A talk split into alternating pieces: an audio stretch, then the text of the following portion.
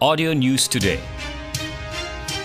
Audio News Today edisi 10 April 2020 jam 8 pagi.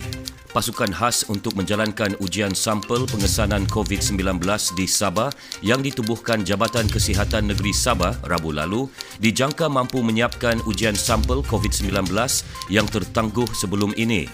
Pengarah Kesihatan Negeri Sabah, Datuk Dr. Christina Rudi berkata, pasukan khas yang beroperasi di Makmal Kesihatan Awam Kota Kinabalu menyasarkan pemprosesan 4,600 sampel dalam tempoh dua hari. Beliau yakin lebih banyak ujian dapat dijalankan selepas jabatan itu menerima semua kelengkapan makmal yang diperlukan. Sebelum ini, keputusan ujian COVID-19 banyak tertangguh kerana keupayaan makmal sedia ada yang terhad.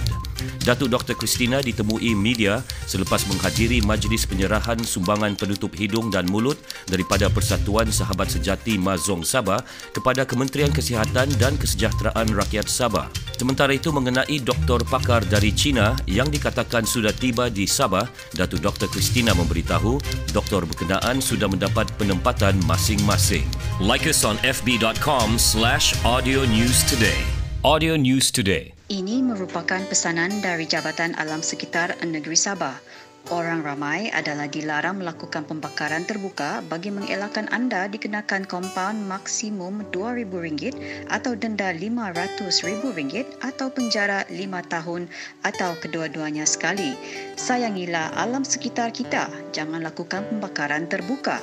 Jangan bakar-bakar, nanti kena saman.